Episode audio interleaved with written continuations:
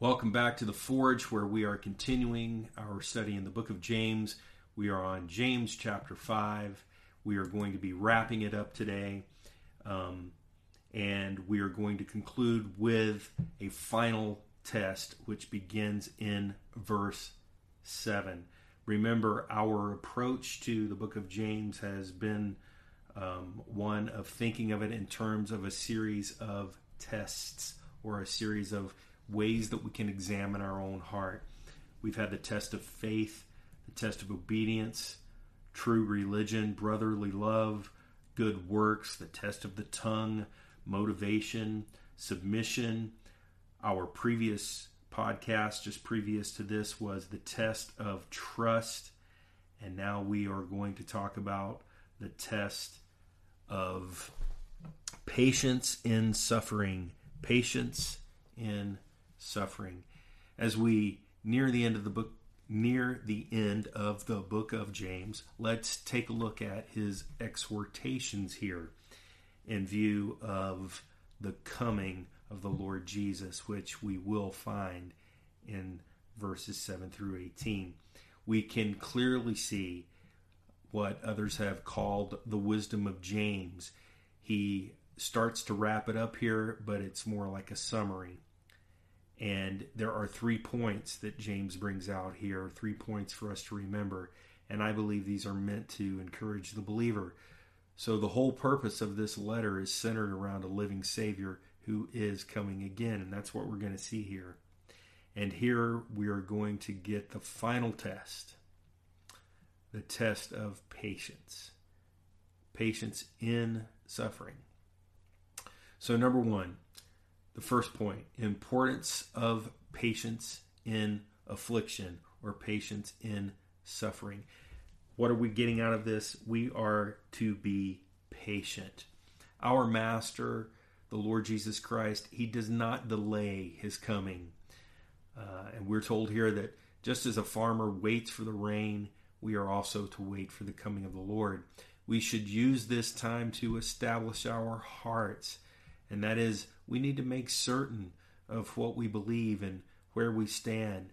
And it's okay to ask the question Am I really born of the Spirit or am I self deceived? Examine yourself. That's what I've been stressing this whole time through the book of James. Examine your heart. You know, I think of Daniel who purposed in his heart to serve the Lord.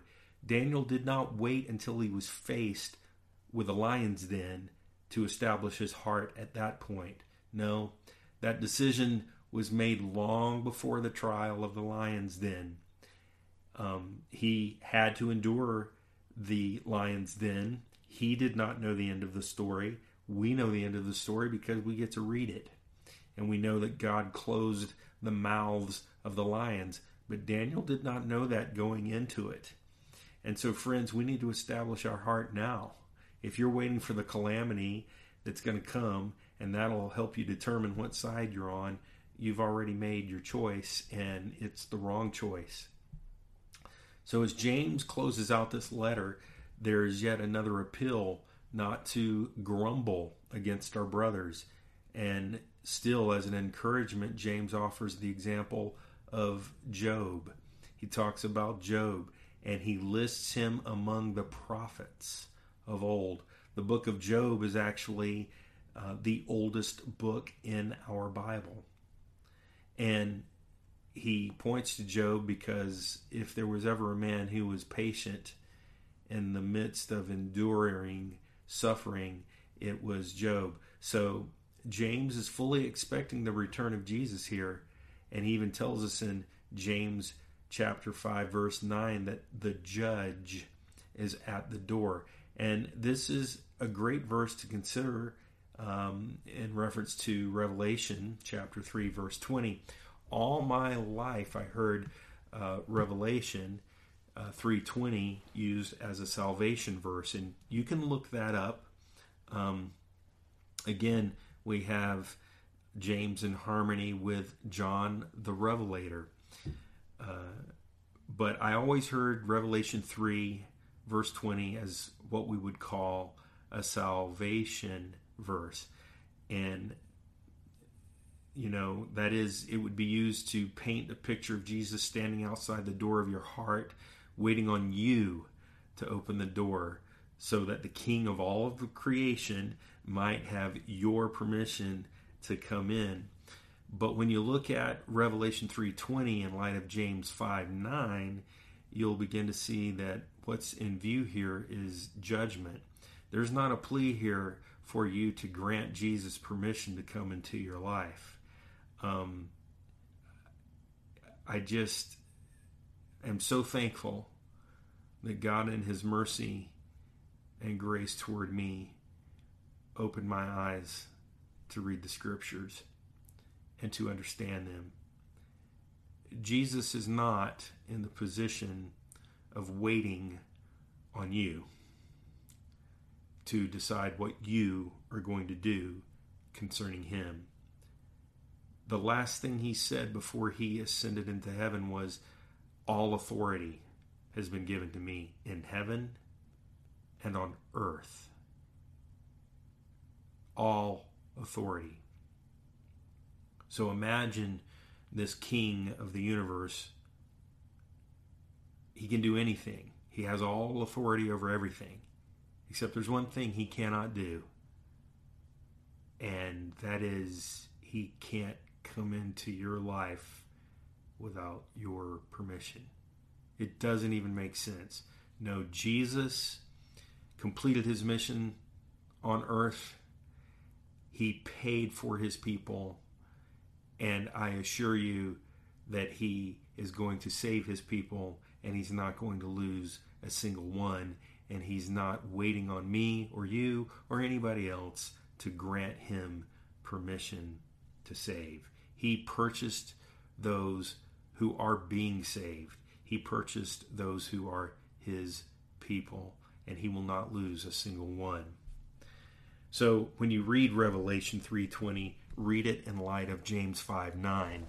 There is a judgment that is coming, and the warning here is that the judge is about to commence.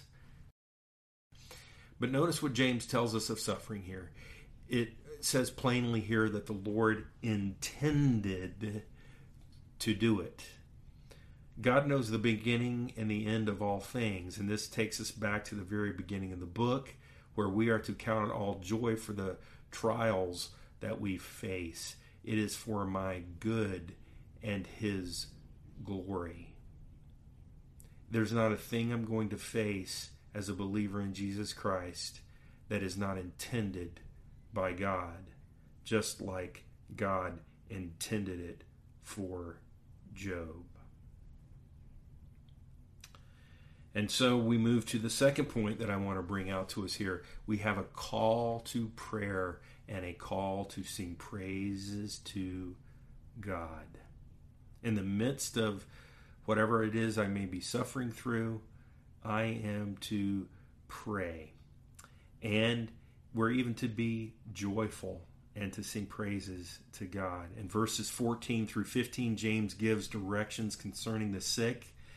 We are exhorted here to pray for the sick.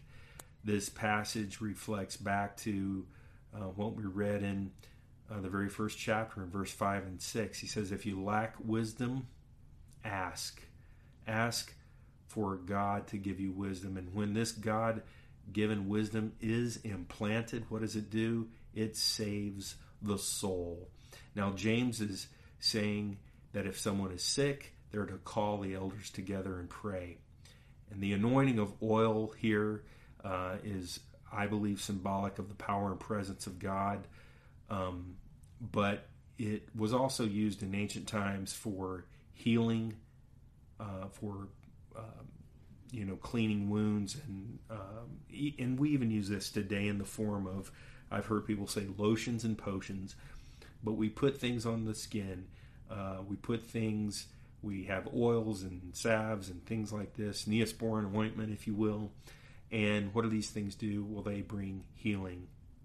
Now, I'm from a background where it was not uncommon for the pastor of the church to place a small little drop of oil in fact, when I was a child, I really did not understand it, but there would be a small little bottle of um, olive oil on or near the altar in the front of the church, and the pastor would put a small drop of oil on his finger and then apply it to the forehead of the person that he was praying for. And while there's nothing inherently wrong with that practice, um, and I believe it really, as James tells us over and over, um, it comes down to condition of the heart. And we know that in the Old Testament, the anointing of oil was a present a sign of the presence of the Holy Spirit. But what's in view here is um, probably more of the healing aspect of the oil. But regardless, these things are minor, these things are trivial. Um, and if someone wants to uh, place a drop of olive oil on the forehead of someone and, and lay hands on them and pray for them, I am certainly not opposed to that in any way. But um, I would like to make a little comment here about the phrase that we find here. It says, If he has committed sins, he will be forgiven. Um, to be clear, you're not forgiven of your sins when the elders come and pray over you, whether they use oil or not. Um, the idea here is that there would be a healing that would take place in the name of the Lord Jesus, and a person would be foolish not to recognize the source of the power of the healing, and then they recognize that source, but they don't surrender their life to the King, Jesus when you've experienced Jesus uh, firsthand and you um, are a personal witness to his healing power, it's just it is idiocy to reject him. Yet we see throughout the Gospels that this is, is exactly what happened. People saw the signs, but they rejected Christ. The Pharisees went so far as to claim that Jesus' work was powered by the devil and certainly that was not the case. The signs were there that they would believe, that they would recognize that these were the signs which were prophesied that the Messiah would do. And so that's what's in reference here. Um, when you ask the elders to pray, they pray for you, you are healed. Um, it's time to receive Christ and be forgiven of your sins. So in verses 16 through 18, we see the power of righteous prayer.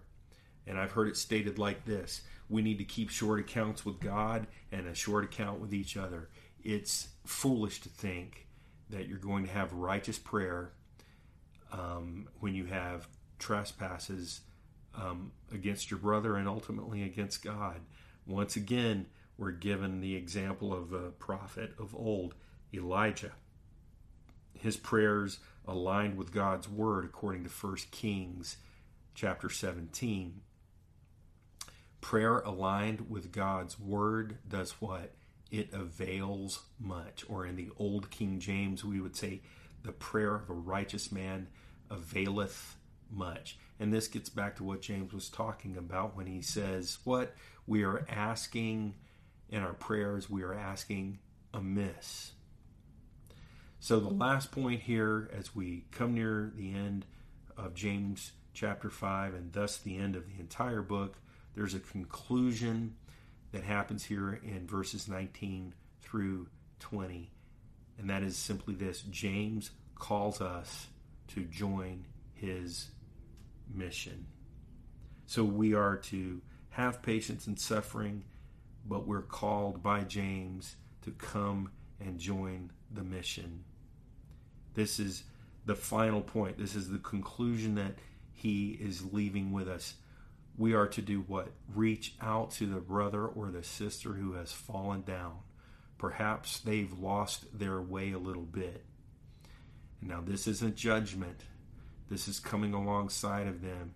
We might call it backsliding, where they've lost their moral compass. You know, there are times, even for the believer, that we do not want to listen to the voice of the Holy Spirit.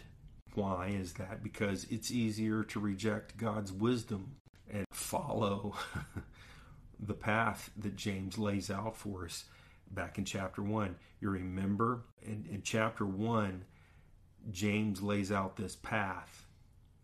And what does he say? He says, We're drawn away by our own desire, and then we're enticed. And then when it's fully conceived, it brings on sin. And when sin comes to maturity, what does it do? It brings death. So the real wisdom of James then is clarified by these practical final words of hope. We can be made wise by God if we ask Him. He has given us the instructions for salvation, and because of this, we can help those fallen believers who may have lost their way a little bit. They need to repent and they need to be restored. This final exhortation of James should not be divorced from the theme of the book. And what is the theme of the book? Is that we are to meet trials and sufferings in faith with patience, and that as we work out all of these issues, we do so through prayer and seeking the wisdom of God, which is found in the Bible. So, with that, we conclude the book of James. This is a relatively short podcast. I will follow it up with some final thoughts on the book as a whole. Until we meet again in the world of podcasting, may God bless you. And I sincerely hope, as always, that this is an encouragement to you that as you listen, that you grow in Christ.